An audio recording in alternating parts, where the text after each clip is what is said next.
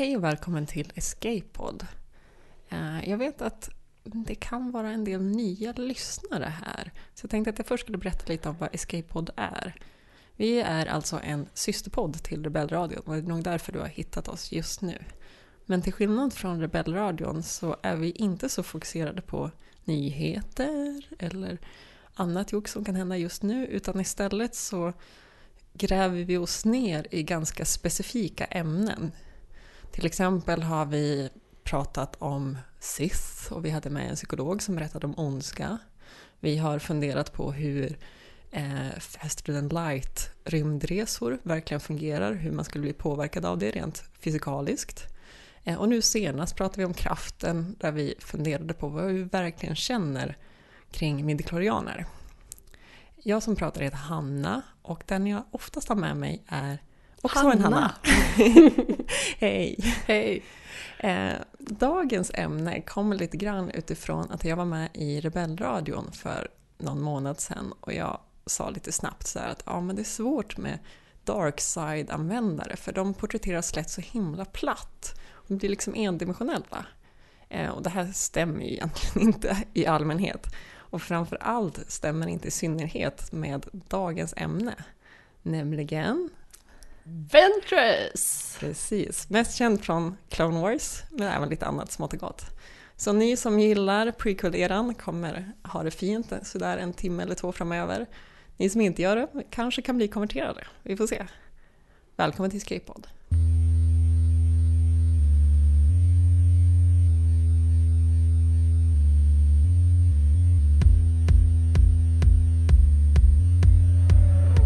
Someone was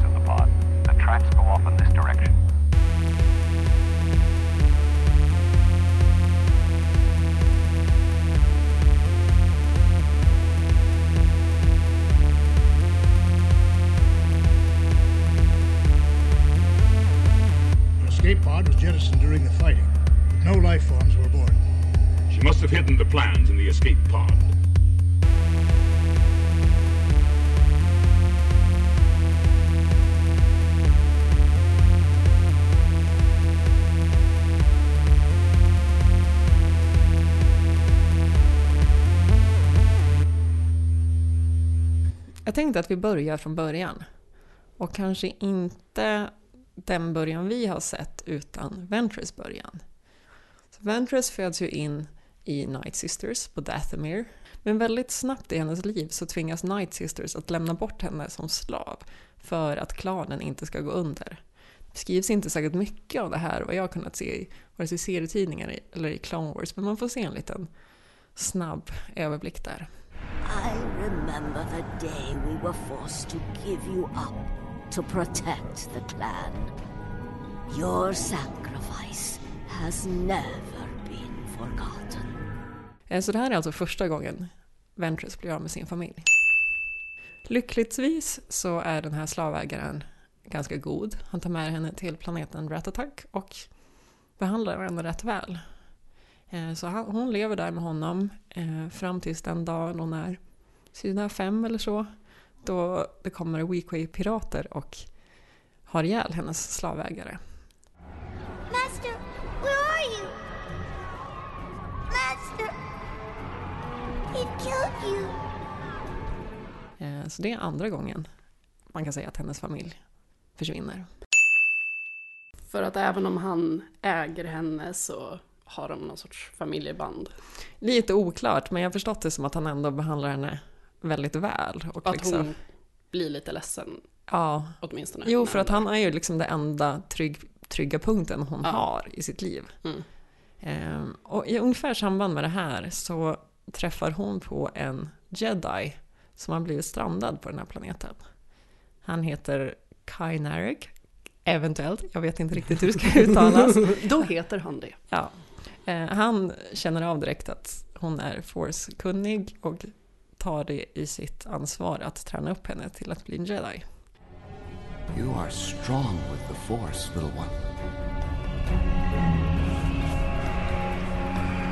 Det är inte riktigt så tydligt varför han stannar på planeten, men på något sätt så är han strandad och den här planeten styrs av en massa krigsherrar och Han tar det i sin uppgift också att bli av med de här krigsherrarna och liksom rädda planeten från allt det här hemska. Så han och Ventress kämpar sig tillsammans och försöker bli av med alla skurkar på planeten. Och det håller de på med i rätt många år och det funkar väl hyfsat bra. Fram tills den dagen då hon som Padawan blir av med sin mästare för han blir också dödad av pirater. Thank you, Master.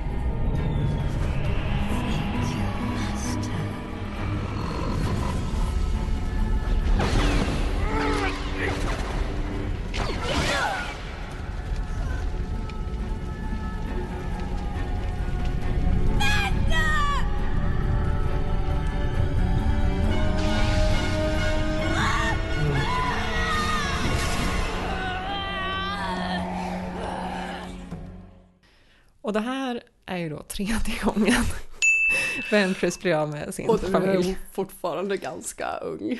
Ja, kanske 15 eller något Ja. sånt. Men är han... eh, Ser han sig fortfarande som kopplad till Jedi-orden eller är han lite så här, ah, nu är jag strandad här, jag skiter i det där, jag kör mitt eget race. Lite oklart. Alltså, jag tycker jag har läst liksom mycket serietidningar och liksom böcker och sånt där om henne. Och jag har fortfarande inte riktigt förstått liksom hans relation till Jedi-orden för att han blir ju kvar där och de tror ju, Jedi-orden tror att Kainarek är död. Mm. Så de letar inte efter honom. Mm. Eh, och man kan ju tycka liksom att visst, de kämpar på där men det måste ju ändå funnits en möjlighet för honom att lämna planeten på något Ja. sätt. Det känns lite grått. Att Ja, eller så är det bara att han bara hänger kvar för att han inte vill därifrån. Fast jag tror att han ändå känner att så här, det här måste jag styra upp Ja. innan jag kan sticka. Liksom. Okej. Eh, Men det gör ju att Ventress träffar ju liksom aldrig Jedi-orden. Hon, Nej. hon blir en Jedi utan egentligen vara en del av orden. Mm. Eh, Och Väldigt inofficiell Padawan. ja, precis. Eh, Så när Kainaric dör så går det inte särskilt bra för Ventress. Eh, Hon blir ond. Hon faller till den mörka sidan helt enkelt. Och man får se det lite grann i Clone Wars när hon liksom direkt när han dör så bara skriker hon ut och liksom nästan exploderar av hämndbegär Ja, hon beter sig ju väldigt mörkt. väldigt snabbt. Från sekunden då han dör i stort sett. Men känner du att det är liksom rimligt att en Padawan blir av med sin mästare och direkt faller till mörka sidan? Jag tycker kanske inte att det känns så jätterimligt med en Padawan som spenderar större delen av sin tid på Coruscant. Eller med koppling till Jedi-templet, orden, sådär. Men en Padawan som bara har sin mästare, ja, känns inte helt osannolikt. Jag Och jag skulle det. inte tycka att det kändes osannolikt om Anakin gjorde så. så att liksom, eh, Padawans överlag, mm, ja, känns inte så rimligt. Men, Men vissa Padawans. ja, vissa är lite mer lagda åt det hållet kanske. Hashtag not all Padawans. Precis. Eh, ja, nej, men jag tror också att hade hon varit en del av Jedi-orden då hade hon ju fått ett helt annat stöd. Ja, Nu är hon liksom ensam och är den enda kraftkänsliga på den här Ja. planeten. för Det- han har ju antagligen lärt henne det som han tycker är relevant där och kanske inte så mycket det här helhetsgreppet på att vara jedi. Nej, just det. Så kan det ju också vara att liksom, hon fick träna upp sig i det som behövdes, nämligen att förgöra de här krigsherrarna. Och Mm. kanske inte så här, nu ska vi lära oss meditation A till Ö. Precis. Nu ska du lyfta stenar. Långsamt, långsamt. Nej, men jag tror, jag tror absolut att, att hennes liksom, disconnect med övriga Jedi-order är ett stort problem, även då att liksom, det här blir hennes substitut för en familj. Mm. Å andra sidan har ju liksom alla padawaner det. Alltså deras Mm. mästare eller orden är ju liksom en substitut för familjen. Men jag tänker liksom att hon var ju ändå gammal nog för att minnas till exempel när hennes slavlägare dog. Så att liksom Ja. hon har ju Ja, ändå då, lite sår kvar. när hennes mästare dör, då är ju hon helt utelämnad till sig själv. Om en Mm. vanlig Padawans mästare dör så har de ju ändå mycket säkerhet runt omkring sig. Ja, precis. kan få en ny mästare och har andra Padawans runt omkring och sådär. Alltså, ja, Ja, precis. lättare att eh, hantera det på rätt sätt eller vad man ska säga. Precis. Nej, men jag, tror, jag tror att det var ett stort problem och man kan ju också få höra ganska snabbt här att hon börjar hata Jedi-orden väldigt mycket. Och jag tror kanske inte att det är någonting som kommer från hennes mästare i sig, utan att det kanske kom, blev liksom retroaktivt att hon fick inte stöd av dem, han fick ju inte heller stöd av dem eftersom de trodde att han var död. Liksom, så att hon liksom lägger ihop någon slags egen bild av hur Jedi-orden är och ser dem liksom som falska och korrupta och liksom börjar hata även Jedi-orden. Liksom. Ja men det är så jag också har tolkat det, att hon blir sur på Jedi-orden för att hennes mästare dog. Att liksom, de borde ha hjälpt honom. Även om de nu inte visste att han existerade fortfarande. Precis. Så tycker hon att de har svikit honom. Ja, så hon tar liksom både sin egen sorg och hans sorg i, i sig. Och riktar, ja precis, och riktar den lite knasigt. Ja, men liksom, det är väl det som också är grejen med hela Darkside, att det handlar ganska mycket om att liksom fastna i sina känslor och kanske inte liksom i Mm. det logiska tänkandet riktigt. Eh, vad som händer sen är ju inte så jätteväl beskrivet i serierna, men däremot en del i serietidningarna. För det beskrivs då att hon fortsätter liksom den här, ska man säga, vendettan mot alla de här piraterna och krigsherrarna på planeten och ofta i serietidningar så porträtteras hon med tatueringar på sidan med vad ska man säga, sju streck som liksom går upp tror jag, från, från örat och bakåt på huvudet kan man säga. Eh, och det ska motsvara varje krigsherre som hon har blivit av med och som, eh, som sen gjorde att hon kunde ta makten över hela planeten eller liksom bli någon slags antingen, ja, antingen liksom någon slags räddare eller bara en ledare. Mm. Oklart om hon verkligen är så himla dålig ledare, men det liksom ska vara lite som att det är hon som styr på planeten efter det här. Eh, Men mer får vi egentligen inte se från den här tiden fram tills hon dyker upp i tecknade Clone Wars. Mm. Som kanske är den gången de flesta av oss har sett Ben Tracy första gången. Mm. Det är inte första gången hon finns för att hon var med i serietidningarna innan, men det är liksom ändå då hon introduceras. Det här är då kring 2003 Tre. eller något sånt där. Där hon, de här tecknade Clone Wars kom ju mellan Episod 2 och 3 som en Mm. liten teaser eller motsvarande. Ehm, och där får vi se hennes första kontakt med Dooku. Dooku. Just det. Han är på jakt efter någon slags stridskunnig, Mm. lite oklart innan, men han besöker en gladiatorarena på Ratatak. Och hon har ju liksom bara försökt få kontakt med Dooku som jag fattar det som. Alltså jag tror att, Ja, hon har känt till honom innan Ja. och bara bidat sin tid. eh, lite så, jag tror att hon har försökt få hans uppmärksamhet för att hon har ju fallit till den mörka sidan. Hon upplever ju själv att hon är Sith. Mm. Men hon förstår nog också att det finns mycket att lära. Så jag tror Mm. att hon har, har liksom Hon velat söka sig mästare. till, precis, hon har Ja. velat söka sig till Dooku och vill ha en mästare. Mm. Eh, Så det är precis vad hon gör. Hon eh, visar upp sig. Hon är ju väldigt brutal där. Det börjar med att hon bara så här dyker upp vid hans sida och han är så här, ja. Impressive. You mask your presence well. Flawless timing, perfect control. You have great skill of infiltration. My host would applaud your abilities posthumously. However, I am not looking for a spy. Så hoppar hon ner i den där gladiatorringen och bara mosar alla andra. Ja visst, och det är liksom stora monster och Ja. så här jätteköttiga yxor och motsvarande. Och hon Och bara hon är ju knäcker. väldigt oberörd i det liksom. De kommer då så här öppna käftar och vrålar och hon är bara så här hoppar runt.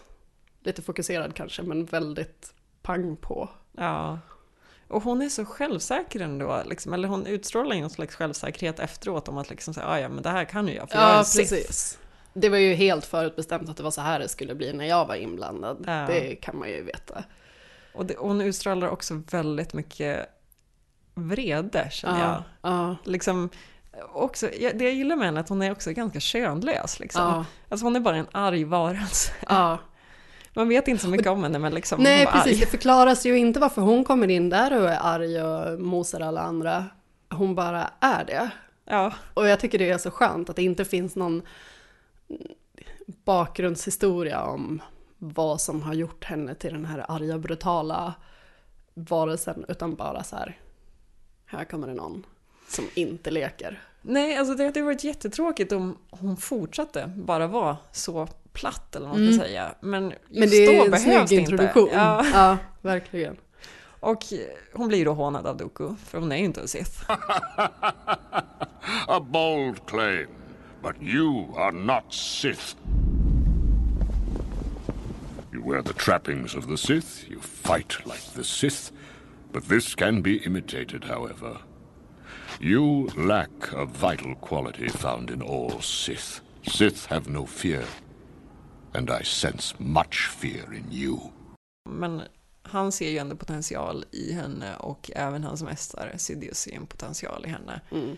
Och de ger henne i uppdrag att, om jag minns det rätt, döda Anakin Skywalker. Ja, Fast det är ju deras officiella uppdrag till ja henne. precis. Vad känner du att det riktiga uppdraget är? Alltså, eftersom den orden kommer från Palpatine Mm. så känns det ju verkligen som att det handlar om att han inte tror att hon egentligen är någon match för Anakin. Eh, men eh, han vill eh, få Anakin att nosa lite på mörka sidan. Ja, Och det, och liksom, det tror jag framför allt att jag tänker, jag vet inte vad jag tänkte liksom första gången jag såg det, men med, med facit i hand, hur det hela slutar, att hon jagar runt honom, eller liksom lurar iväg honom eh, till att förfölja henne och det slutar med en slagsmålsscen. Eh, eller slagsmål, de ljussabelfight. Ja, vi precis.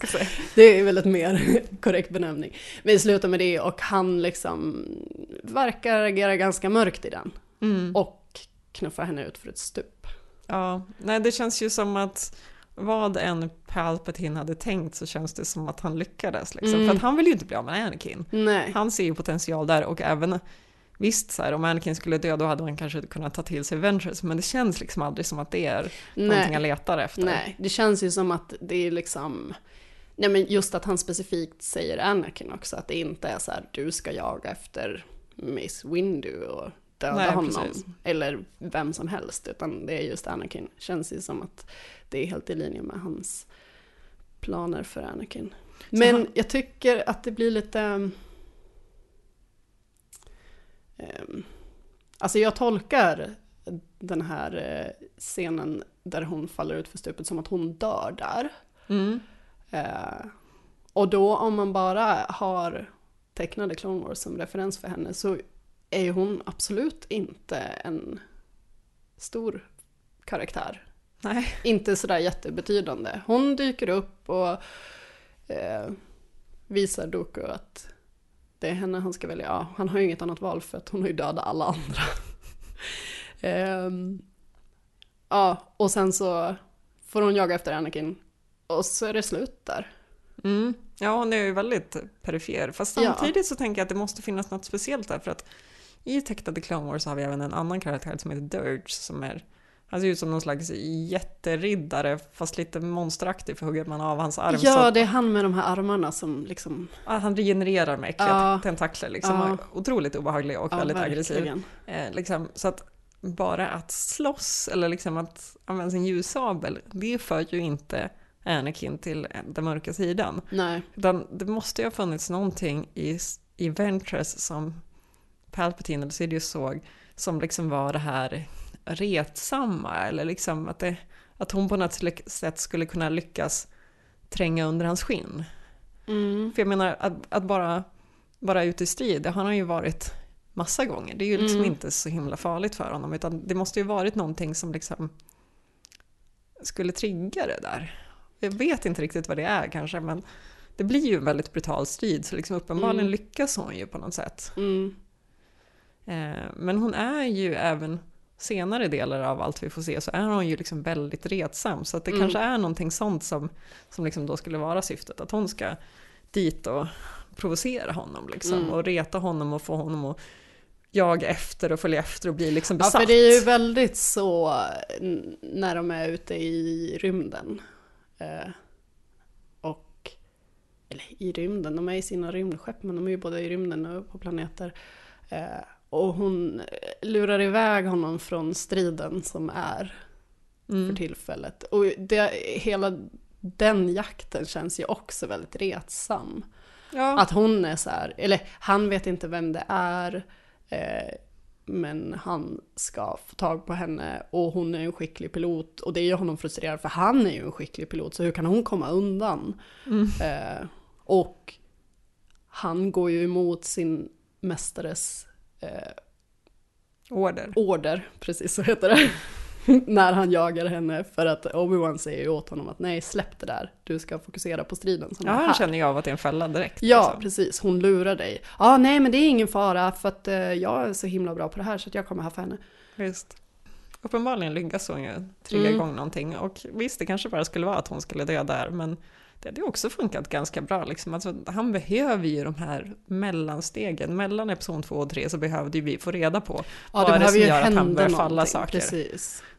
Datoranimerad Clone Wars som kommer sen, som vi ska prata om, den ger ju ett mycket mer djup till honom. Men jag tror att innan de kom till Revenge of the Sith så behövde de börja introducera de där elementen. Mm. Och Ventress gör det ganska bra. Mm. Eh, Jag tänkte att vi kanske ska fortsätta just med att tänka lite på relationen till Anakin, för sen ska vi prata också om hennes relation till Obi-Wan som är ganska annorlunda. Men om vi Mm. har Anakin, eh, nu kommer jag återigen tillbaka till eh, serietidningarna. De skrevs ju ganska tidigt, alltså 2005, 2003 någonting sånt där. Eh, Där fortsätter hon vara den här väldigt argsinta varelse som hon är i tecknade Clone Wars. Liksom. Mm. Hon skickas iväg för att mörda, hon är väldigt effektiv på det, hon dödar liksom jedis höger och vänster och Mm. Och det är hennes mål, liksom, att döda jedis. ja, hon Doku hatar har ett ju... mål för henne och, och det faller i linje med hennes mål, utplåna jedis. Ja, hon verkar ju, det verkar vara liksom en jättestor drivkraft för henne att hon Ja. hatar jedi så otroligt mycket. Eh, och Anakin träffar han ju vid flera tillfällen och ser ju honom som ett ganska stort hot liksom. Och jag kan tänka mig då också eftersom hon misslyckas i tecknad Clone Wars så blir väl han liksom en fortsatt målbild för henne lite extra mycket. Mm. Eh, men i, i serietidningarna så lyckas hon också få reda på att han och Padme har en relation. Och han liksom, hon hotar ju honom då med att hon ska döda Padme också. Mm. Och det gör ju honom liksom blind av raseri. Så att de har Mm. ju en superfight även i serietidningarna. Och det är där han får sitt berömda R. Mm. Som man sen ser i Revenge of the Sith. Så det är alltså Ventress som har orsakat det. Liksom. Mm. Och där dödar han henne nästan en gång till. Liksom. Så det är väldigt mycket hat från båda sidorna. Och det Mm. försvinner ju liksom aldrig riktigt. Nej. Även i eh, datoranimerade Clone Wars och liksom i mm, ja, senare bok och sådär. Att det liksom, de blir ju aldrig någonting annat än bittra fiender. Nej, liksom, hur mycket hon än ändras så Och även finns det kvar hatet. Liksom. Från henne är det ju någon sorts, det blir så dubbelt för det är en lekfull bitter fiendeskap. Liksom. Ja, Han är hennes bittra fiende men hon känns ju väldigt lekfull och retsam. I ja, hon är ju bra på att provocera Ja. honom. Oh ja. Oh ja. Att hon, ja men nästan som att hon tycker att det är roligare att reta honom än potentialen att kunna döda honom. Ja, så kan det Ja, men lite så att liksom, hon vill ju känna någon slags makt över honom. Mm. Eh, Så att hon är ju lite fast i, ja just att trigga honom hur Ja. som helst.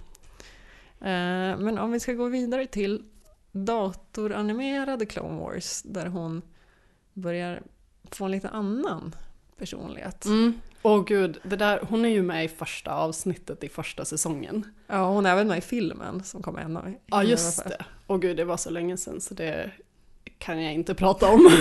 jag har inget tydligt minne av filmen. Men i, ehm, i första avsnittet, första säsongen. Det känns som en så himla orättvis introduktion av henne som karaktär. Mm. Berätta. Ehm, jo, men för om man tänker på tecknade Clone Wars så gillar jag ju verkligen det här brutala och att hon liksom fokus är på vad hon kan i strid. Mm. Ehm, men i datoranimerade, det är ju ett avsnitt där hon, är det, hon ska hindra Yoda och typ tre kloner från att komma fram till något ställe. Eh, Ja, det är ju en vadslagning. ja, precis. De ska övertyga liksom kungen före Targaryens om vilken sida som är starkast egentligen. Ja, och vi, ja, men och visst börjar det väl nästan med att de liksom pratar med varandra och det är så här, okej, men om eh, Yoda och hans gäng klarar att ta sig dit, eh, då har de vunnit. Men om Ventress och hennes gäng klarar att stoppa dem, då har hon vunnit. Mm. Eh, och det känns lite så här fånigt lekfullt på något sätt. Eh, och det är väl helt okej att det är så. Men eh, jag tycker att hon framställs som lite klantig Mm. där. Att det är liksom... Eh, Som känns ja men lite verkligen, liksom. verkligen en, en skurk som berättas för barn. Mm. Att liksom, eh, ja men hon är mäktig och eh, har mycket styrka och liksom förmåga att förgöra dem. Men hon faller hela tiden på att de är så himla listiga och smarta och hon är liksom en klumpig skurk. Mm, det. Eh, Och det känns så ovärdigt. För att eh, med, med, med sånt som kommer sen, så ser jag henne inte som en klumpig skurk. Men att få den första introduktionen, jag vet att jag tänkte att så här, vad är det här för tråkig karaktär? Och också att hon liksom var väldigt sexualiserad. Ja, det hade jag jättesvårt med. Ja, ja verkligen. För jag älskade ju att man inte ens riktigt kunde säga vilket kön hon hade i Ja, tecknade Clone Wars. Ja, precis. Och sen i datoranimerade så ska hon liksom, och det är ju inte bara första avsnittet, det är ju alla säsonger. Hon, alltså, både hur hon ser ut och hur, vad hon har för kläder och vad hon har för kroppsspråk, allt är ju väldigt sexualiserat. I ett program för barn. Ja, precis. Och det tar ju också udden av hur jävla hård hon är. Mm. Att hon bara ska liksom gå runt där och vara någon sorts pleaser. Svansa lite. Ja, precis. Ja, alltså hon har, får ju en väldigt annan personlighet i datoranimerade Clone Wars. Ja. Alltså, jag gillar ju hennes utveckling som vi ska prata mer om sen, men liksom i början, jag hade också otroligt svårt för henne. Jag visste liksom knappt hur jag skulle, vad jag skulle känna. Nu var det ju väldigt mycket som var problematiskt i början. Liksom. Mm. Introduktionen av Soka var ju också ganska Ja. svår. Verkligen. så, att, så att det var liksom mycket som kändes li, lite skevt i början. Ja. Eh, men ja, jag håller med, hon var ju, kändes ju inte så himla farlig. Nej. Och det var det här konstiga sexualiserade som man heller inte alls kände igen. Liksom. Ja. Eh, som är ja, ganska jobbigt när det kommer till Star Wars i så många fall. Så att liksom, Ja, det, det var liksom inte... Nu ska vi, nu ska vi säga så här, eh, om man tar då serietidningarna innan, som jag hade läst en del innan också, hon, alltså alla kvinnor tecknas ju väldigt eh, kurvigt och klitande där. Men hennes ja alltså, personlighet... kvinnor i Star Wars, det är ju inte deras starkaste sida. Nej, men i, i serietidningarna så är hennes personlighet inte eh, flörtig. Eh, så det, var, hon, det var fortfarande hennes egen agenda, medan Mm. då i datoranimerade så fick hon en helt annan personlighet. Eh, och det här hade jag jättesvårt med i början, men jag har börjat lära mig att köpa det lite grann och det är nog lite för liksom, hennes då relation till Obi-Wan istället, för att han berättar senare i boken Dark Disciple lite om hur han ser på Ventress och han beskriver henne då som att så här, hon är, ser väldigt bra ut och hon vet om det. Eh, och hon blir oftast ganska provocerad om man inte liksom på något sätt uppmärksammar det. Så att han har gjort en grej av att han ska liksom flirta tillbaka ganska mycket med Ventress, att det ska vara liksom lite som ett spel. Ventress. And here I thought this mission would be unpleasant. The pleasure's all mine, my dear Obi-Wan. I've missed you. Och först tänkte jag lite så här, men det är väl skitbra att provocera när man är mitt i en fight, men om man slåss mot en dark side-användare, då kanske provocering är något väldigt farligt, för liksom de använder sig av vrede Mm. för att bli starka. Mm. Så att det Då vill liksom, man tona ner det. precis, så att, så att så här, då helt plötsligt finns det någon slags poäng med lite det här. Att så här, okej, hon Ja. håller på att tramsa sig och Obi-Wan tramsar sig, men det är ett spel som båda spelar. Ja men och då kan man ju köpa det i deras relation till varandra. Men faktum kvarstår ju att liksom, de hade ju kunnat porträttera henne som en, alltså hon hade ju kunnat vara en karaktär som hade lite mer egen poäng. Nu får Absolut. man liksom lära sig att plocka fram den genom säsongerna. Mm. Och sen, eh, jag har kollat på några avsnitt nu inför att vi spelar in det här och då var det ett bra tag sedan jag kollade på datoranimerade Clone Wars sist. Och jag, vet, jag har ju det där i bakhuvudet att just det, jag vet att jag inte tyckte om Ventress i början för att hon var så jäkla sexualiserad. Eh, men jag vet att jag kunde se förbi det sen, så det här är lugnt. Och så slår jag på ett avsnitt och så bara känner jag så här, men sluta! Sätt på henne lite kläder, låt henne gå ordentligt, fan! Ja, det verkar ju så jobbigt med de där höfterna som ska gunga hela Ja, eller hur? Och den här halsen som liksom ska... Som guppar fram. Ja. Och nu missar ju ni hans lilla tolkning av det här, men det är ganska underhållande. Det är väldigt gungigt just nu. ja. Eh, jag funderar på kanske ifall en av anledningarna till att de gjorde henne så väldigt annorlunda är för att särskilja henne från Dirge, nu inte han då med i datoranimerad serie, men liksom Dirge och sen har vi Grievous. Mm. Eh, för att Grievous porträtteras ju som så här, extremt humorlös och arg. Mm. Dirge porträtteras som extremt humorlös och arg. Mm. Ska vi ta den tredje av Och de är ju väldigt så här, och liksom... eh, liksom grova och så här. Ja, precis. Stora, tunga, klumpiga Ja, saker liksom. Precis. Så att, Då, så tänkte de, vi vill ha någon som är lite mer smidig. Det måste bli en kvinna som vajar på höfterna. ja, men visst, det kanske är liksom onödigt den grejen. Men jag menar, just den här, det här flörtiga liksom. Mm. Jag kanske inte bryr mig så mycket om hur hon rör sig till exempel. Men, men liksom det här, ja men ständiga skärmen och, och Ja, det får liksom ju in en annan dimension i, i fighting-scenerna. Ja, precis. Det blir, lite, det blir lite underhållning, lite humor kanske. Ja. Ehm, ja, men liksom lite mer nyanserat än bara så här, ja, Grievous kommer, han har åtta armar, nu kör vi och snurrar på sina ljussablar Ja. och så bara plöjer han sig fram liksom. Det är ju Det är lite lite när hon träffar Anakin och Obi-Wan och de ska slåss mot varandra. Så är det ju, även om de liksom är bittra fiender och här är en kamp på liv och död.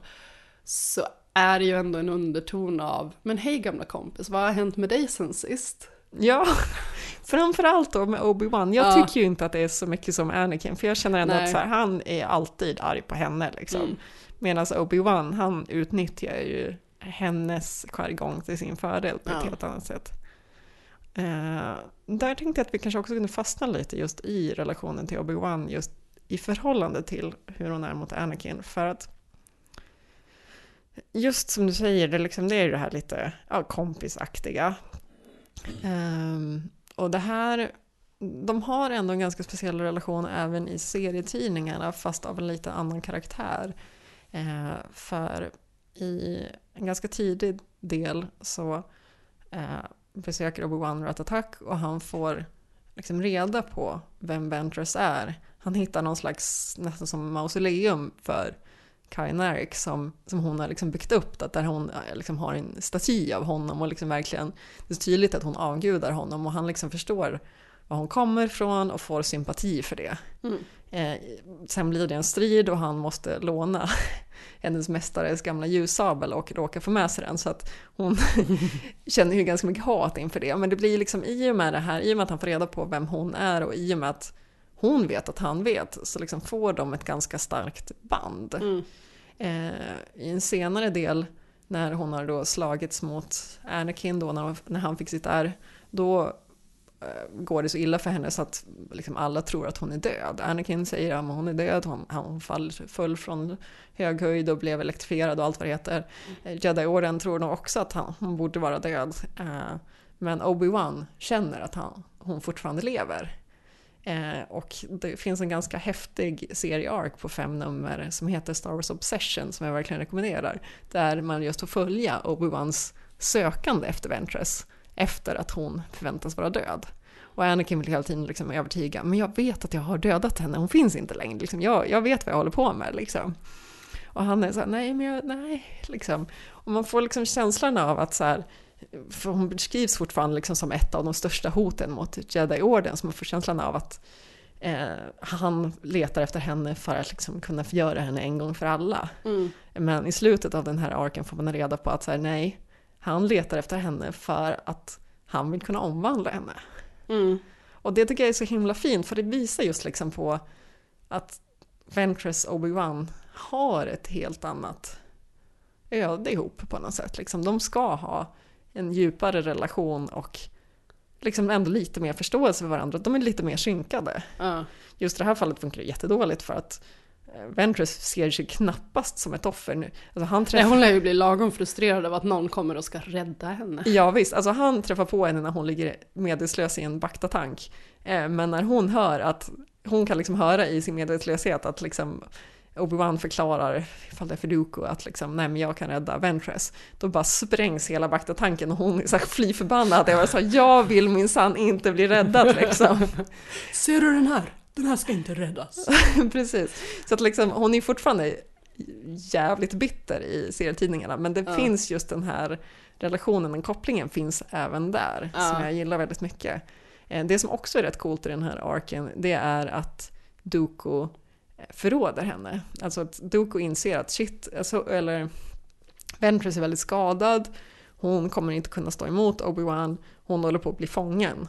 Mm. Eh, Jag kan ju inte tillåta att någon av mina undersåtar som vet jättemycket om mig blir tillfångatagen av Jedi-orden. Så att han sticker och beordrar sina droids att ha ihjäl henne. Mm.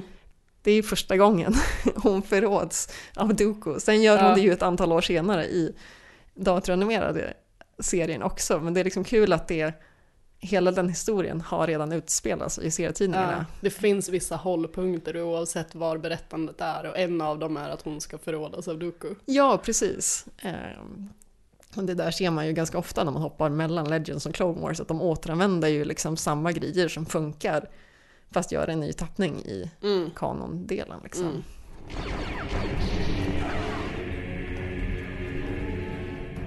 Vi kan kolla på olika källor angående Ventress liv och i många så återkommer att Dooku förråder henne. Mm. Ehm, I Clone Wars går det ju lite annorlunda till. Ehm, det är inte det här som i serietidningarna, att han ska radera hårddisken på en stulen dator nästan kan man ju säga. Ja, precis. Ehm, utan där blir han ju beordrad av Palpatine. Lord Tyrannus, My master. there is a disturbance in the Force. Your assassin, she has become very powerful. Yes, my lord. She is quite important to me. Too important. Master. Silence! I can sense her powers growing stronger. I would hate to think you are training your own Sith apprentice to destroy me. Never. My allegiance is to you and you alone. Then you must prove it. Eliminate her. She's my most trusted. I said, eliminate her. As you wish, my lord. När Palpatine säger till honom att så här, du måste döda henne, så protesterar ju han Mm. till att börja med. Ja, han vill ju ha henne kvar. Ja, han liksom. vill ju ha henne kvar och det känns också i den där protesten som att det inte bara handlar om att han vill ha en skicklig krigare utan att han ändå har några känslomässiga band där. Det, det, jag tycker att det ofta känns som att det är någon sorts far och dotterrelation mellan Mm. dem.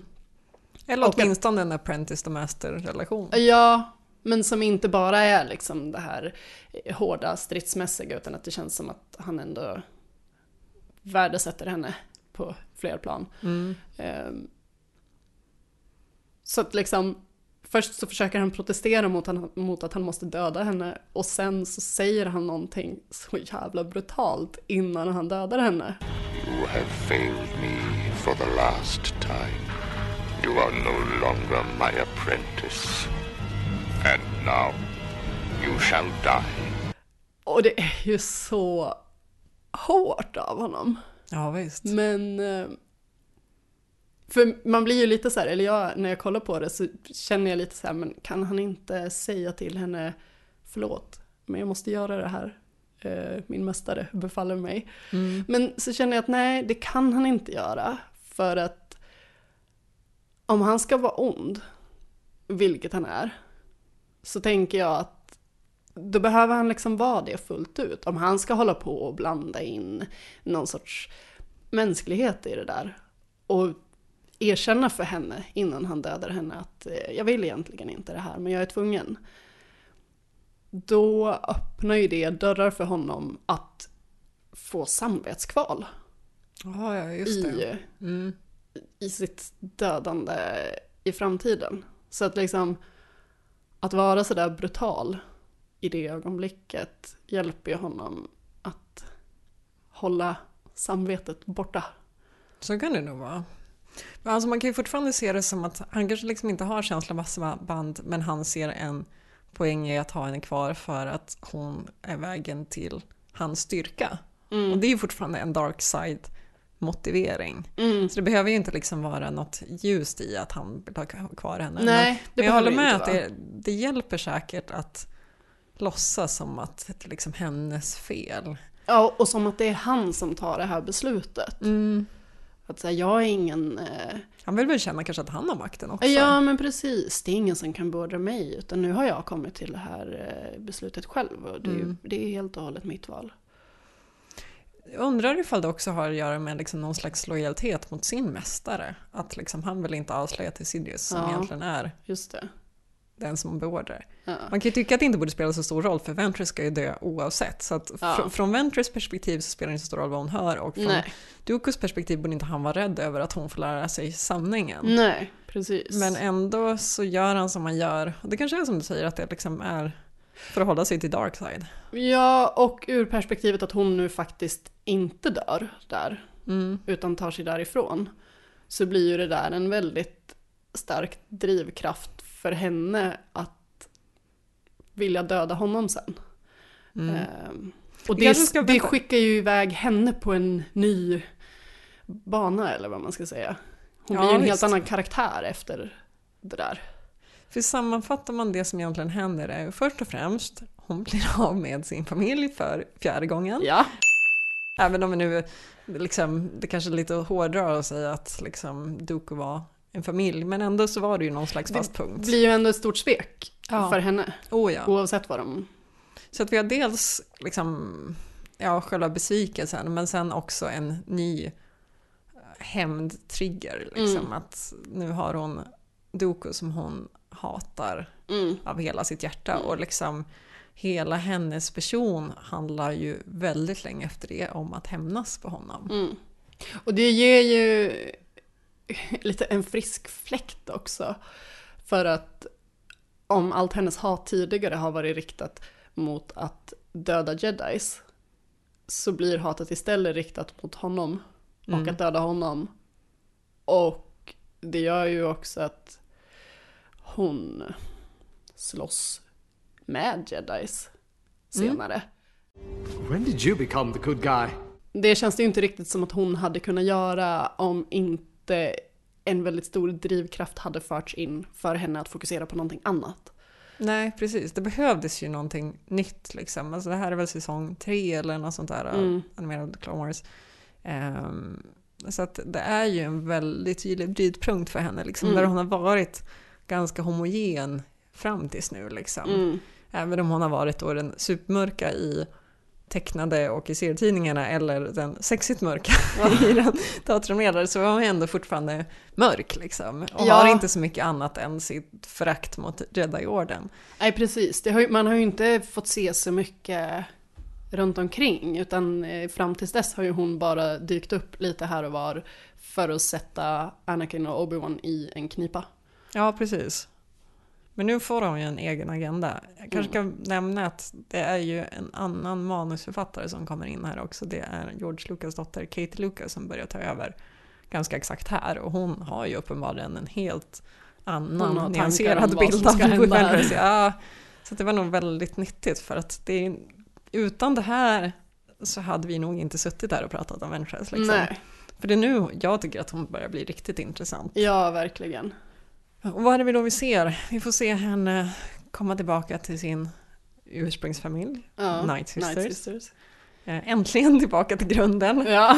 Eh, Vi får se hur hon försöker först eh, förgöra Dooku med hjälp av två andra Night Sisters. Mm. Funkar ganska bra först. De, de försöker liksom döda honom, honom i sömnen, de skickar någon slags giftpilar så att han blir liksom neddrogad. Men trots allt det här så lyckas de inte. Trots, liksom tre personer som är starka inom kraften Mm. lyckas inte förgöra honom. Eh, och sen går de tillbaka och skapar en helt ny mördare liksom, som, ska få som Doug ska få förtroende för. Och det är alltså Savage Press, Darth Mauls bror får man reda på senare. Så de tar den starkaste mannen på Dathomir. De män och kvinnor är ju separerade där. Eh, och omvandlar honom till den här enorma krigaren liksom, som ska imponera på Dooku och komma Dooku nära. Och sen Och hans nya ja, assassin. assassin eller motsvarande. Ja, liksom. Och sen Men som de målet. hela tiden ska ha kontroll över så att han ska kunna döda Doku. Precis.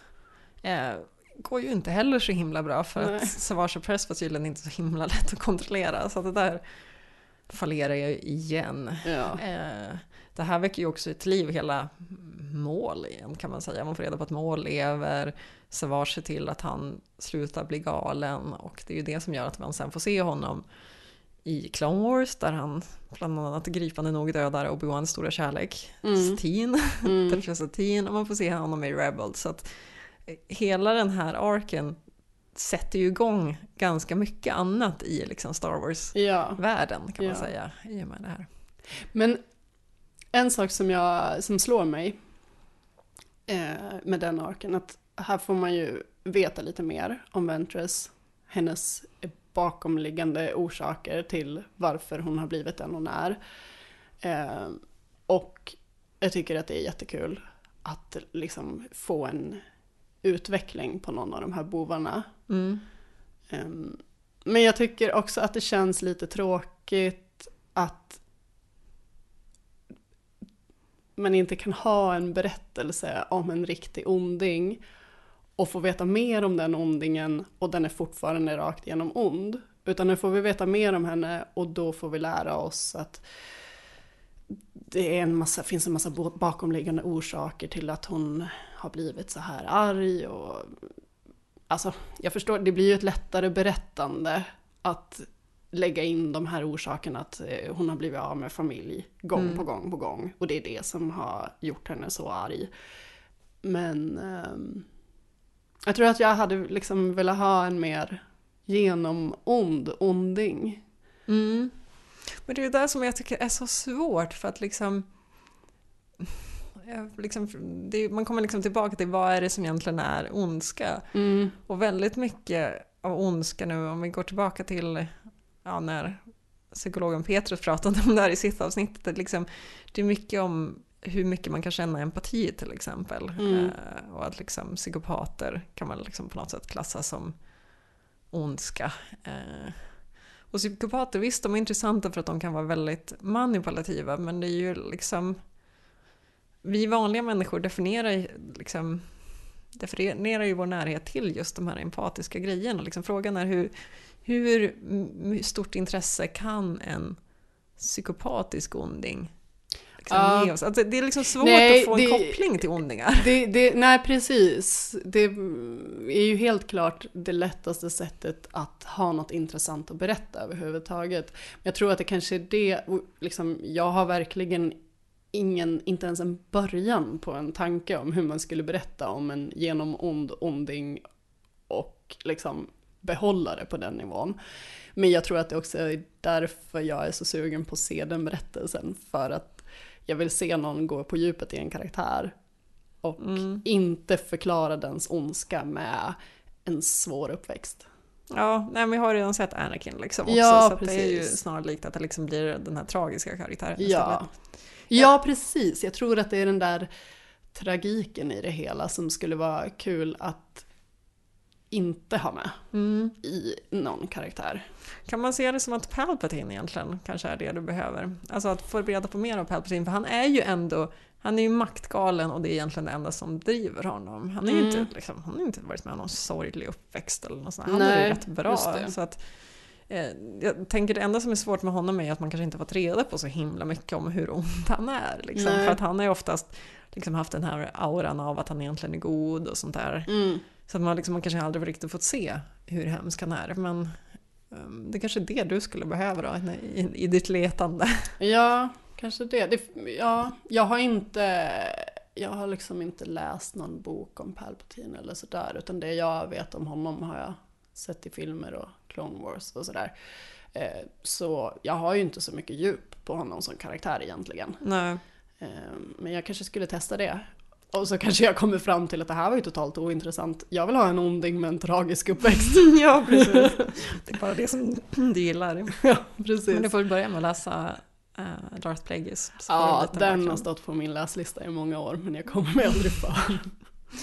Eh, men om vi går tillbaka nu lite till Ventures, för du pratade lite om återigen den tragiska uppväxten och allt det där. Ja. för vi har ju en ganska tragisk händelse, kanske den allra mest tragiska som händer efter att hennes två upprepande misslyckade försök för att ha ihjäl Dooku. Och det är ju att han hämnas på, att, på henne genom att ha ihjäl hela Night Sister-klanen. Ja. It is over, sister. No one remains. This is all my fault. Where do I go? What do I do? This chapter is over. Your destiny will always be linked with ours. But you have your own path to follow now. No! Wait! You can't leave me here!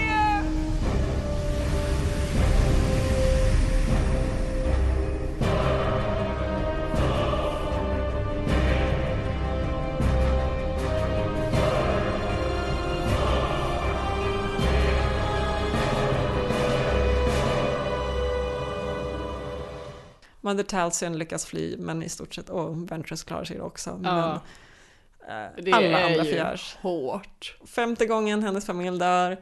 Ja. Och kanske den absolut mest brutala, för det är, liksom, det är många människor, det är en hel klan, liksom hela hennes historia, eller hela deras historia och alla deras Ja. traditioner.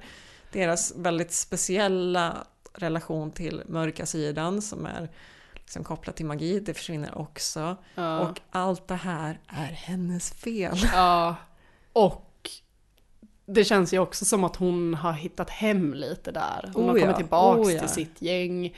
Hon känner att wow, det finns en plats för mig, jag hör hemma någonstans. Mm. Nu finns inte den platsen längre. Nej. Nej, för att hon gick ju liksom från att vara Dukus apprentice eller assassin. Hon var ju kanske inte officiellt en färdig Sith, men så nära man kan komma. Och hon hittar tillbaka till Night Sisters och de har ju liksom en annan, det jag sa, en annan relation till mörka sidan. Det beskrivs en del i boken Dark Disciple där hon berättar just om att liksom Night Sisters använder sig av mörka sidan, men de blir aldrig liksom besegrade eller liksom förslavad av den mörka sidan. Så de har ju på något sätt hittat en väldigt unik väg. Mm. Och den får ju hon liksom ta del av. Alltså det här är ju hennes startskott för att slippa vara en Sith. Och liksom hon har ju Mm. lidit otroligt mycket av att ha all den här hämndbegäret och Mm. liknande. Liksom. Mm. Men så slås det till spillror av liksom allt det här som hon kämpar sig för att komma ifrån Siths, liksom, få en ny familj, det är liksom på väg åt rätt håll. Men så försvinner allt. Mm. Men hur mycket tänker du att hennes förhållande till eh, den ljusa och mörka sidan av kraften förändras av att hon träffar Night Sisters? Inte så mycket. Alltså Nej. jag tänker att hon... Alltså man får sympati för henne. Och hon gör ju saker som blir mindre själviskt. Alltså att hon liksom känner ju starkt för sin klan till exempel. Mm. och sådär. Så att det, innan dess så kändes det som att hon var extremt självisk i sin natur. Mm. Så hon liksom får ju drag som jag upplever som goda. Men jag tycker inte att hon får drag som upplevs som ljusa sidan. Nej. Och det är ju lite så här... Eh, Det går emot mycket av det vi pratade om i förra avsnittet. ja, alltså, men det är ju det här liksom, är ljusa sidan och godhet samma sak och är mörka sidan och ondhet samma sak? Liksom? För att Mm. eh, liksom, tittar man på definitionerna då är egentligen ja, mörka sidan det är liksom den känslostyrda sidan med det är både hat och rädsla och attachment och allt Mm. det där. Ljusa sidan är det här väldigt logiska och kontrollerade. Ja. Och det tycker inte jag är samma sak som ondska och Nej. godhet Nej. eh, riktigt, även om man lätt Det gör den liksom tolkningen. Porträtteras ofta så, men det är ju inte inbyggt i de olika sidornas natur. Nej, riktigt. precis. Eh, Så att jag tänker liksom att Ventress fortsätter ju känna väldigt mycket. Mm. Eh, och liksom, hon känner ju en otrolig sorg efter Night Sisters. Liksom. Hon Mm. blir helt konsumerad av det. Och det tänker jag ändå ligger i den mörka sidan. Hon lyckas ju liksom inte kontrollera det. Den ljusa sidan skulle liksom kunna känna sorg men ändå meditera bort det på Mm. något sätt. Men liksom hon blir ju konsumerad av det och Mm. liksom ja men kanske ett hat men en besvikelse och hat till sig själv också och sådär liksom. Det, det känns som att hon ändå är kvar i mörka sidan men får sympatiska och empatiska drag liksom. Ja. Ehm, men det, ja, det är lite svårt liksom för att det känns inte riktigt som att hon följer reglerna för Nej. Star Wars. Nej, och det är det jag tänker lite på här för att i eh, boken Dark Disciple, där som du sa så mm, förklarar ju hon i den att hon använder mörka sidan utan att liksom konsumeras av den. Mm. Ehm, så att hon hamnar ju i någon form av gråzon där. Där hon kan använda olika sidor av kraften utan att eh, möjligtvis behöva ta alla konsekvenser som kommer för andra av Mm. att använda den sidan av kraften. Ehm, men jag upplever henne lite så genomgående i åtminstone i animerade Clone Wars. Ehm, för att visst, hon är Dookus assassin och det känns ju som att hon har en väldigt tydlig koppling till mörka sidan. Mm. Men jag upplever henne ändå lite som att hon existerar i en bubbla. Mhm. Att hon inte riktigt har med de andra att göra. Ehm, Vad menar du då? Alltså hon känns på något sätt fristående från hela den här konflikten som pågår, även om hon i allra högsta grad är en del av den. Ehm, Men det känns lite som att Dooku är hennes mästare, men att hon... Att det handlar väldigt mycket om hennes val. Att hon har sett innan att jag vill döda jedis. Mm, jag tror okej. att Dooku skulle passa för mig. För Mm. att det är någonting han pysslar med också. Just det. Så jag kan eh, ansluta mig till honom för att då kommer jag få göra det som jag vill göra. Eh, och det känns som att han och Palpatine smider en massa ränker hela tiden som inkluderar hennes medverkan på olika sätt. Eh, och ofta att de, att de kanske tänker att eh, nu säger vi till henne att hon ska göra det här. Och anledningen till att vi säger det är för att vi egentligen vill att det här ska hända. Mm. Eh, ja men lite som när eh, Palpatine säger att hon ska döda Anakin, att det kanske inte är det som är hans främsta mål. Ehm, och, men att det liksom ger lite bilden av att hon är lurad. Mm. Men att jag inte upplever henne som karaktär som lurad.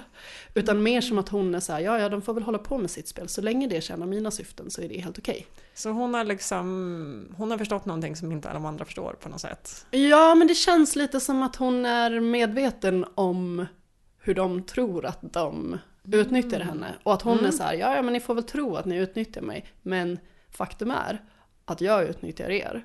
För att det ni säger åt mig att göra, det är precis det jag vill göra. Ja, både och tänker jag. Fast hon, på något sätt känns hon ju unik i och med att hon liksom inte...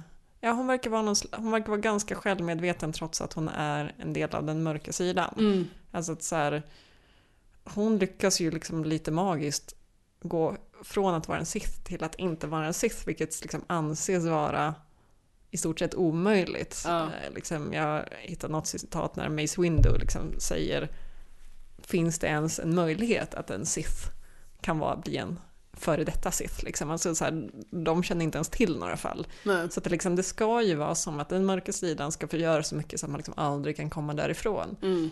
Eh, Medan Ventress då, hon tar sig ifrån Dooku, hon blir en del av Night Sisters, eh, hon får ju ännu mer sympatiska drag längre fram. Liksom lite magiskt. Ja. Som att liksom hon knappt behövde lite hjälp med det, utan det behövde bara gå lite tid och sen så var hon liksom fri från det där lite grann. Ja men och det tänker jag passar ganska bra in i det här att hon är lite vid sidan av. Mm, jag förstår. Ja, men jag håller med. Det, liksom, det hänger ihop att på något sätt så följer hon inte riktigt spelreglerna. Och hon kallar ju sig själv sitt. Men jag tänker att antingen, ja, hon kanske inte förstår vad det innebär. Ja, så, så hon tänker, jag använder den mörka sidan av kraften och är jävligt mäktig, så jag lär väl vara en sitt. Eh, men alla följder av att vara det, det är någonting hon inte har. Mm. För att hon, hon använder det bara. Hon, Hon kan på något sätt kontrollera det ja, precis. Hon, hon använder det men håller sig utanför det på något vis. Ja, fast jag tycker också ändå så här. Jag är inte riktigt säker på att jag känner att hon liksom genomskådar eh, Dukus och eh, Sidious planer Nej, jag tror inte liksom, att hon är någon liksom mästerspelare som sitter Nej, och för det känns också som att hon kan bli ganska manipulerad. Ja. Om man triggar igång hennes känslor, och liksom, då kan man ha henne lite som en marionettdocka. Liksom, Ja, att så här, ja, men nu gör jag henne lite arg, ja, och sen buss på Anakin, ja det blir bra liksom. Ja.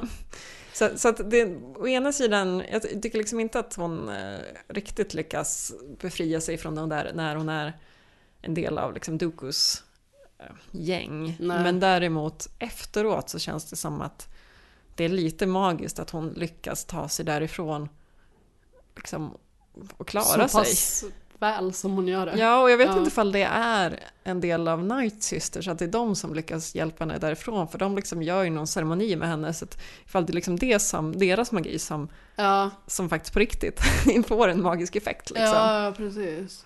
För, för, får man sen se henne lite senare i datoranimerade Clone Wars efter Night Sisters, eh, då ser man ju det känns som att hon liksom i varje gång man får träffa på henne så blir hon lite mer sympatisk. Mm. Hon eh, ansluter sig ju så småningom till Boba Fetts gäng ett litet tag. För hon börjar ju liksom försörja sig som bounty hunter för att få göra någonting. Mm. Och få fokusera och kanske att få slåss också. Men deras allra, allra första uppdrag går ju helt åt skogen för att de får i uppdrag att frakta en låda som sen visar sig innehålla en tjej som ska bli bortgift mot sin vilja och bli fråntagen från sin familj. Och eh, när Ventress får reda på det och den här flickan liksom vädjar till henne att så här, men jag vill tillbaka till min familj, du fattar inte hur det är att bli, bli bortförd från sin familj. Bings! Tryckte hon på rätt knapp.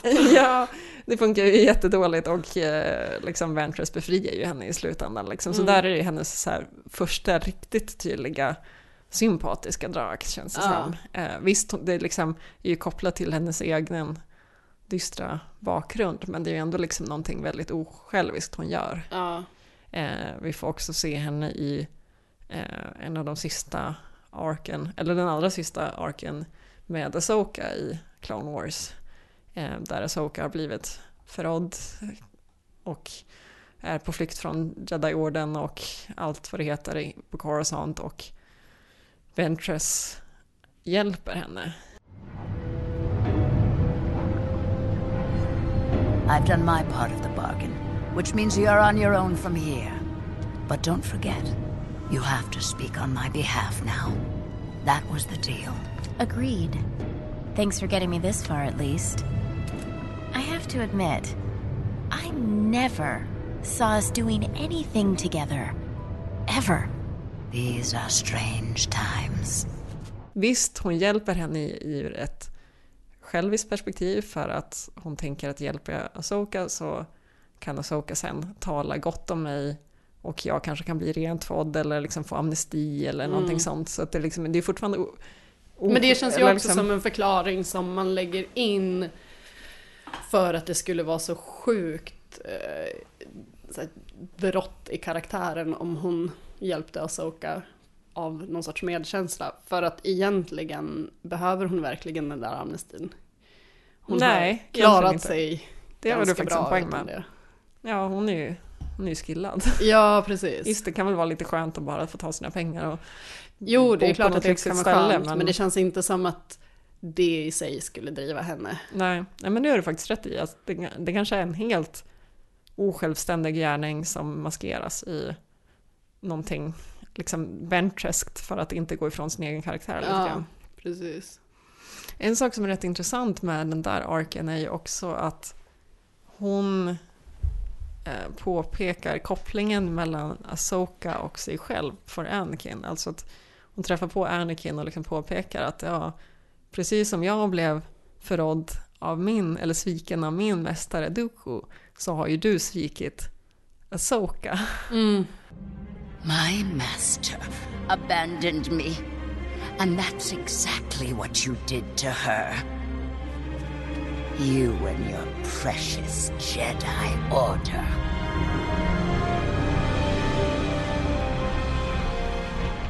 Och jag tycker det är rätt häftigt för att liksom, nu är ju Ventress och Anakin bittra fiender, men hon avslöjar någonting så otroligt fundamentalt för honom, eh, som jag tror ändå påverkar hans liv ganska mycket. Jag har ju fortfarande en teori om att liksom Asoka är ett av de största anledningarna till att Anakin blev Vader. Mm. Alltså att så här, han kan ju inte hantera när förluster liksom. Nej. Asoka är inte, det är liksom inte bara Padme som dör utan jag tror att Asoka är en väldigt stor del av det Ja. och Ventress påpekar det så tydligt för honom. Liksom. Ja. Så att det är roligt att hon får spela en roll där känner jag. Ja, det är ju lite... Där bidrar hon ju också till hans fall. Fast på ett helt annat sätt än i tecknade Clone Wars, där hon gör det genom att han slåss mot henne och plockar fram mörka sidor. Ja, därför, i tecknade så blir han ju arg. Ja, precis. Och här känner han ju skuld. Precis. Så hon, hon gör det ju på ett mycket mer subtilt sätt. Jag hade inte tänkt på den kopplingen innan du sa det. Jag övertolkar ibland också. Men det är en väldigt snygg koppling. Ja. Ja, Jag tycker det, det är känslosamt. Jag, Ja. älskar ju den arken. Jag tycker att det kanske är Ja, den bästa i den är- hela datoranimerade liksom, Asoka som lämnar Jedi-orden. Um, så Ja, man sitter ju på nålar hela tiden. ja. Men nu får vi inte prata för länge om det känns det som. Nej, just det, det är Ventress vi pratar om, inte Asoka. Men allt hänger ihop. Men en sak som jag verkligen gillar med Ventress i Clone Wars, som inte är specifikt kopplat till några avsnitt eller sådär, eh, det är att hon inte finns med i filmerna. Mhm. Ehm, för att, ja men, Doku och Grievous och alla de här som de slåss mot titt som tätt. Mm. Så sitter man och kollar på det och så här, ja det här är spännande. Men jag vet att de inte kommer lyckas fånga Grievous nu eller döda Dooku nu eller vad det än handlar om. För att jag kommer se dem Mm. i en film sen. Mm. Eh, och det, alltså det är ju kul när de plockar in karaktärer som finns i filmerna men det gör ju också att man sitter och säger ja, ja men det här, pff, det är inte så intressant. Eh, men med Ventress så blir det ju intressant för hon skulle kunna dö när som helst i de här säsongerna. Mm. Vad som helst skulle kunna hända med henne. Och det tycker jag är kul. Sen är det ju ofta liksom, om man vänder på det så, hon är skicklig och brutal och dödar hit och dit. Men ofta så slåss hon ju mot Anakin Obi-Wan så då vet man ju att hon inte kommer lyckas med det. Mm, det är sant. Eh, Men jag gillar ändå att man hela tiden eh, liksom sitter där och inte vet. Det är, Ja. lite, det är ju samma med Asoka. Man vet att hon kommer försvinna på något sätt. Och jag vet att liksom... Den, alltså från säsong tre så satt jag som på nålar så fort något hände med henne och bara, ska hon dö nu? Ja, någon gång händer det Ja, precis. På något sätt ska hon bort ur den här berättelsen. Hur? Jag har ju samma med Rebels också, liksom. hur ska det här gå ihop? Ja. När man vet att det bara ska vara Luke kvar, som, och Luke och Yoda kvar då, som Ja. Jedis i Empire till exempel. Ja, där har jag ju ingen koppling. Eh, Nej. men, eh, nej, men det är verkligen någonting som jag gillar med Ventress. Ja, det finns ju en konstant osäkerhet och hon går ju liksom aldrig säker. Och, eh, med Asoka så kändes det som att liksom, eh, vad heter det, nu har jag glömt bort namnet på, heter hon Ashley, hon som spelar Asoka, Mm. hon liksom har ju byggt upp ett helt märke kring sig Ja, själv och precis. Asoka och allt det där och liksom pushat för att men vi vet ju aldrig vad som händer och sen när Asoka lämnar Jedi-orden så börjar hon trycka upp t-shirts där det liksom står Asoka lives på liksom för att Ja. nu helt plötsligt så vet vi att så här, hon kommer kanske klara av det här för hon kommer inte bli en del av Order Ja, 66. precis. Eh, Hon känns ju väldigt investerad i sin karaktär. Ja visst. Eh, Ventress har vi ju liksom inte sett på det sättet. Det är ingen som försvarar henne på samma sätt. Nej. Men jag bryr mig ju jättemycket för att Ja. jag vill ju inte heller att hon ska dö. Nej, precis. Eh, så vi kanske ska komma in på hur hon dör. Ja. Eh, om ni inte vill veta det så får ni väl sluta nu för jag tänker att Clone Wars har ju de flesta som har lyssnat på det här avsnittet säkert redan sett men hur hon dör kanske inte lika vanligt. Eh, men låt Här oss, kommer det. Ja, låt oss prata om Dark Disciple. Ja men det är ju en bok som, eh, vad hette hon Lucas? Christy? Katie Lucas. Katie Lucas, just det. Hon har skrivit den. Nej. Nej? Nej det är någon som heter Christy. Precis. Nej, Katie Lucas skrev avsnitten som skulle Just ha blivit det. Clone Wars-avsnitt. Alltså, hela den här historien borde varit en del av animerad Clone Wars. Ja, Eh. men den lades ner. Mm. Så istället kom en bok baserad på De avsnitten. de avsnitten. Yes. Eh, och i boken så bestämmer sig Jedi-orden för att de måste döda Doku. Mm. Och eh, det är ju inte så Jedi-aktigt att sticka ut på ett sånt mördaruppdrag. Eh, så de eh, skickar ut Quinlan Voss som är lite grå Jedi. Mm. Han är ju van vid att köra undercover och han har varit Ja. på diverse olika ställen, så kan vi säga. Ja. Och eh, han... Säger de till honom att teama upp med Ventress för att lyckas med det här? Eller kommer han Japp. på det på egen hand? Nej. De, de säger till honom, just det, precis. Så att han eh, döljer ju såklart att han är jedi för henne. Japp. Eh, och eh, lyckas få till ett samarbete dem emellan för att döda Doku. Eh, och det är ju väldigt fram och tillbaks i den här boken. Eh, saker är inte vad de verkar. Det är alltså, Det är temat på boken kan man säga. ja, verkligen. Vi kanske ska säga att Ventress kommer ju på väldigt snabbt att han är en jedi. Ja. Och han måste ju avslöja liksom lite vad hela poängen Varför är. han vill hänga med henne. Ja. Ja. Ja, men och det är ju väldigt, liksom, de presenterar sig på olika sätt för varandra som inte riktigt är sanningen. Så att man sitter där som läsare och känner att okej, nu vet jag vad det här handlar om. Nej, det vet jag inte. Eh, eh, ja, men och så slutar det med att Doku dödar Ventress. Eh, Mm. hon offrar sig. Fan vad jag är dålig på att berätta det här känner jag. kan, kan inte du dra den här hela döda sekvensen? Okej, ska vi backa några varv Ja. Jag har ju, vi har båda läst den här för länge sedan och sen läste jag om den så jag har den kanske lite färskare. Så, så det är inte så konstigt att det är lite... Lite hoppigt. Nej men huvudpoängen är väl att de två teamar upp. Eh, först så försöker han låtsas att han bara är en Bounty Hunter och de ska teama. Eh, hon fattar att han är jedi, han avslöjar hela historien. Eh, hon går med på att hjälpa Jedi-orden att ha ihjäl Dooku, för hon hatar ju Dooku. Mm.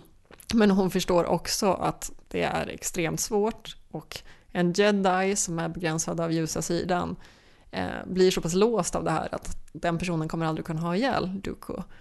Eh, vi vet ju historien att liksom, Dooku dör ju inte i den här boken, för han dör ju i Revenge of the Sith av Anakin som är mörk.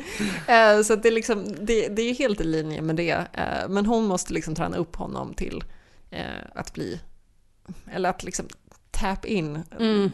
till den mörka sidan. Att liksom, på samma Ta- sätt, Tanken att han ska utnyttja den mörka sidan utan att utan bli falla. mörk. Ja, Ja. Precis som hon på något sätt har gjort, fast åt det andra hållet. Hon blev ju mörk rakt igenom och lyckades kravla sig upp, men kan få styrka av mörka sidan. Ja. Och det är det hon ska på något sätt försöka föra över till honom, hur man gör det. Eh, vilket inte går så himla bra, för att Duko lyckas fånga honom och lyckas omvända honom till att bli hel ond. Eh, så att det är ganska stor del av boken är just att försöka förstå Är han god? Är han ond? Har han Mm. lyckats omvandlas? Ja men och så här, och vad är det, okej nu verkar han ond, är han det på riktigt eller spelar han för Dooku? Nu verkar han god, är han det på riktigt eller spelar han för Ventress? Men det kanske allra viktigaste med den här boken är att de får en kärleksrelation. Ja. Så att de får ju, alltså man får ju se en helt annan sida av Ventress som är skörare kan man Mm. säga. Eh, och och hon, man får då också se liksom hela den här grejen att liksom hon får för sjätte gången hitta någonting som hon känner är liksom ett hem eller en trygghet. Liksom. Att hon, hon ser ju en framtid med Voss som hon liksom aldrig riktigt fått se Mm. på något annat håll. Så att han blir ju liksom representant för ett alternativ kan man säga till allt det här dåliga Ja. som hänt innan. Ett annat liv, Ja, en ny precis. start. Eh, Så att i allt den här gröten så inser hon att Voss är liksom, han är förstörd, han kommer aldrig kunna komma tillbaka till ljusa sidan om jag inte eh, offrar mig just nu. Eh, Mm. Lite svårt att förklara hela den här händelsen men i stort sett så offrar hon sitt liv för att han inte bara ska slippa dö av Doko utan framför allt se Doko för vem han verkligen är och se den mörka sidan för vad den verkligen är. Mm. Och på så sätt så lyckas han ta sig tillbaka till den ljusa sidan. Så hon gör någonting extremt eh, osjälviskt i den här punkten som är kopplad till sin kärlek för honom eh, och, och kanske en trötthet i att hela tiden förlora det man tror man har. För hon har ju Mm. också, i och med att han faller liksom, så är ju hon ensam igen. Ja.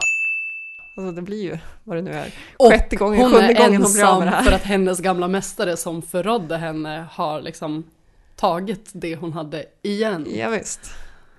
Det är mycket med den här boken som jag gillar. Det är också mycket som känns lite konstigt för att det är en sån annan bild av Ventress. Ja. Kanske även om den är skriven i, eh, vad säger man, tredje person, så är den ju på något sätt ändå ganska mycket beskriven ur Voss perspektiv. Liksom, Mm. Hur han känner inför henne. Och liksom en person som är kär, det blir liksom lite gulligull kring det.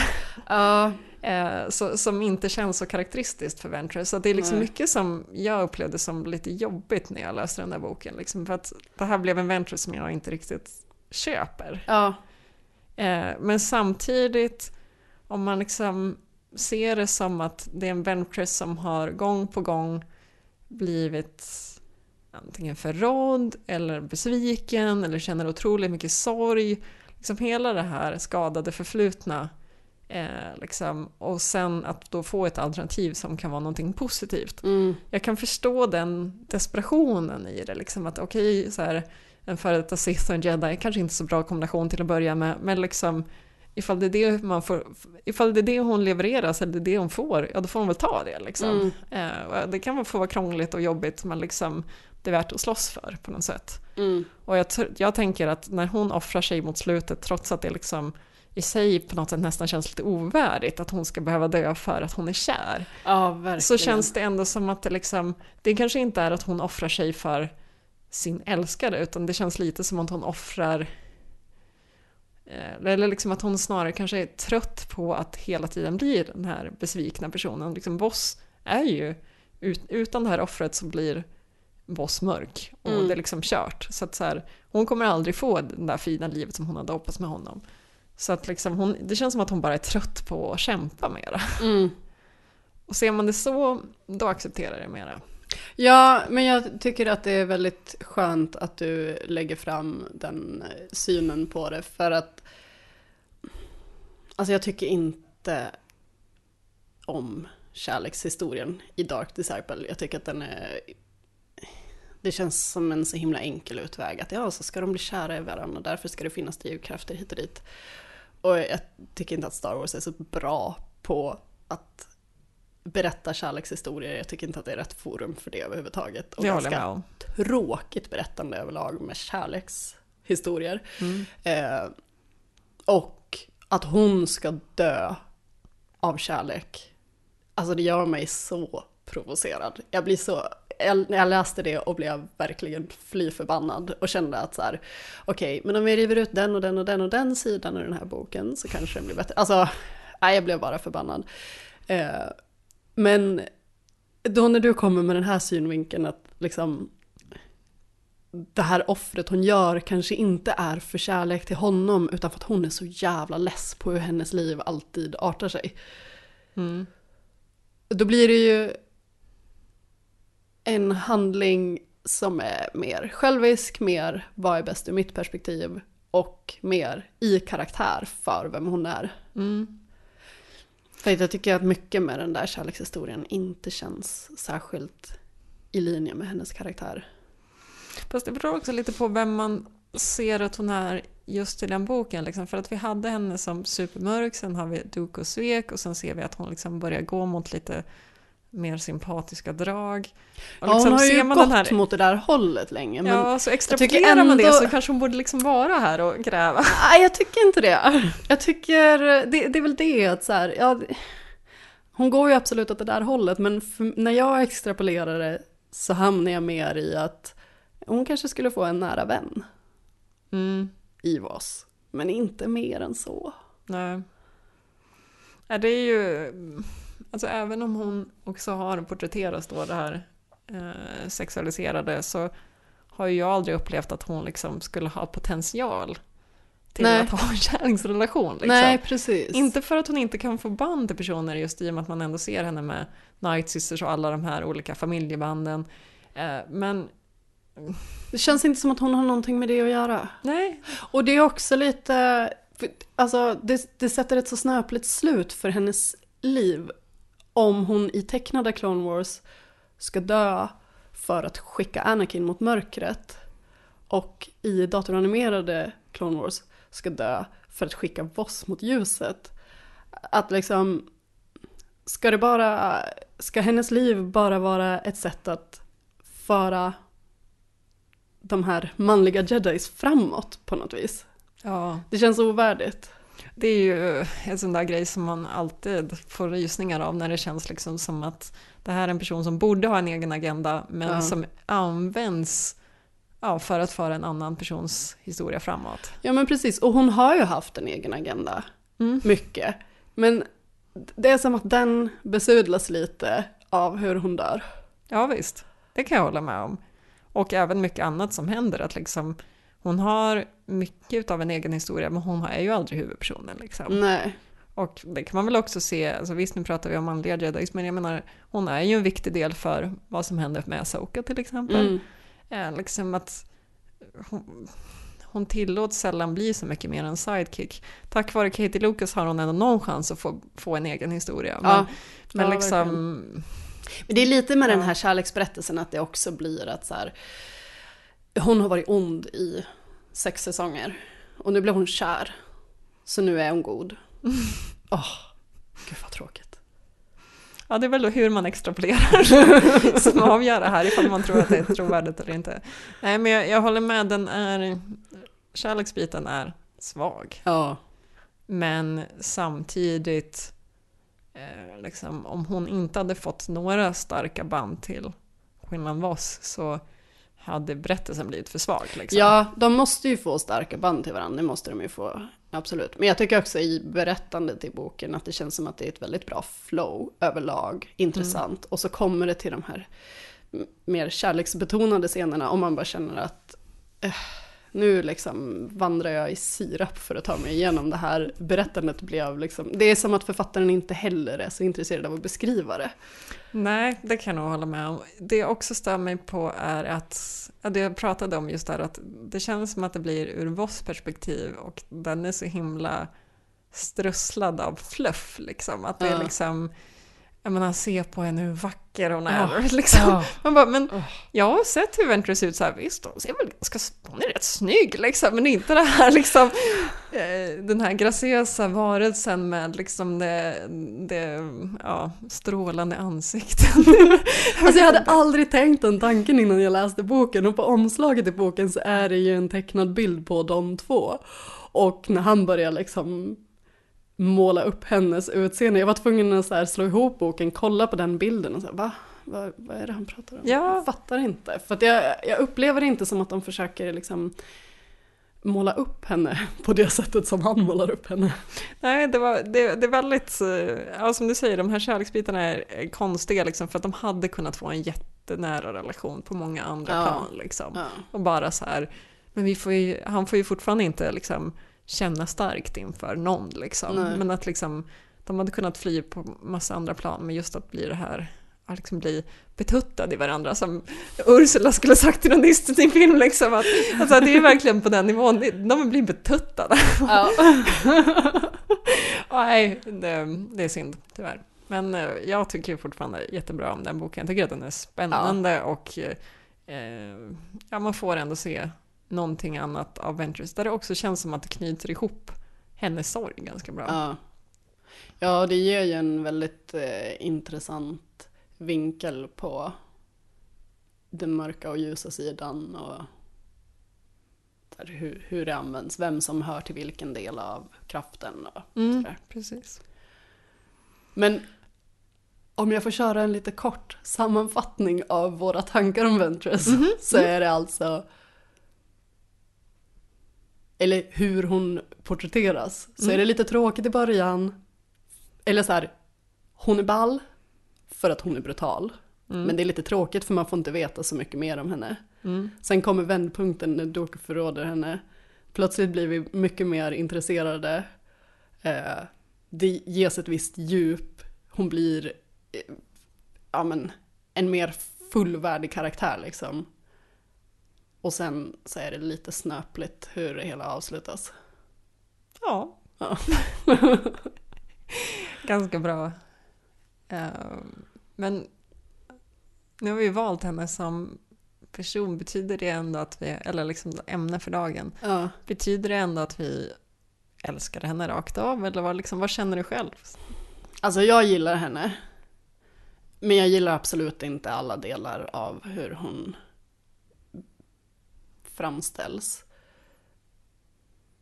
Jag tyck, men jag tycker att hon är, liksom, hon är en intressant karaktär. Hon tillför mycket i berättelsen. Men ja, det, det är svårt med kvinnliga karaktärer i Star Wars.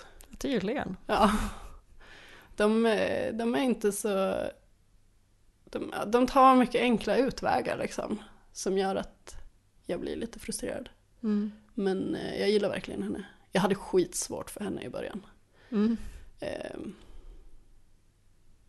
men eh, det blev bättre av att se tecknade Clone Wars. Ja, den såg du efteråt då eller? Jag, alltså jag började med animerade.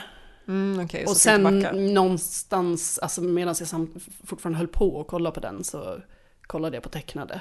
Just det. Och då Eh. blev hon något annat. Ja, och då blev hon lite lättare och jag, men jag, för jag tror att det var du som sa åt mig att göra det för att du var så här, ah, men vad tycker du om den här karaktären? Vad tycker du om den här karaktären? Och jag var så här, ah, Ventress, fy fan, jävla jobbig. Okej, men kolla på tecknade Clone Wars. Och så kollade jag på det och så här, okej, men om jag tar med mig den här bilden in i animerade nu, då kan jag bortse från vissa saker och då gillar jag henne. Det är bara det som behövs. Ja, vad känner du själv för henne?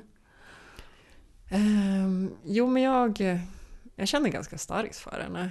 Ehm, jag är glad över att det finns skurkar som, som är spännande. Mm. Eh, för att ja, men Darkside kan bli lite segt ibland. Alltså, jag gillar ju Vader jättemycket, men äh, det är, Vader är ju roligare när han är Anakin än när han är Vader. Ja, Det är så jag känner. verkligen. Medan um, Ventress får man bara se som mörk och det är kul att det ändå går att göra någonting med det. Mm. Om jag skulle få gräva lite mer i henne skulle jag nog vilja se mer av hennes tidigare delar. Alltså jag skulle vilja se lite henne kring Padawan-tiden och, eh, och kanske lite därefter. Liksom. För jag känner ju ändå att det saknas någonting i den här berättelsen. Och jag är lite arg över att jag inte har hittat mer om det. Ja. Det är möjligt, alltså jag tror inte jag läst exakt allt om henne, men jag tycker att jag har grävt ganska mycket och jag tycker fortfarande att det saknas viktiga pusselbitar som, som gärna skulle få förklara lite mer om vem hon är. Mm. Jag är nog inte alls intresserad av de bitarna.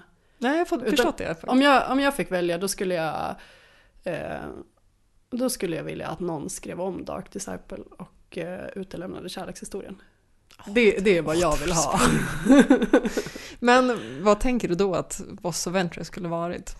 Alltså jag tänker, men den här relationen som byggs upp mellan dem innan det går över i så här, den här betuttningen. Alltså det, det skulle kunna vara grund nog för det här starka bandet som finns mellan dem som utlöser det ena och det Mm. andra till höger och vänster i berättelsen. Det skulle inte behöva vara mer än så. Och eh,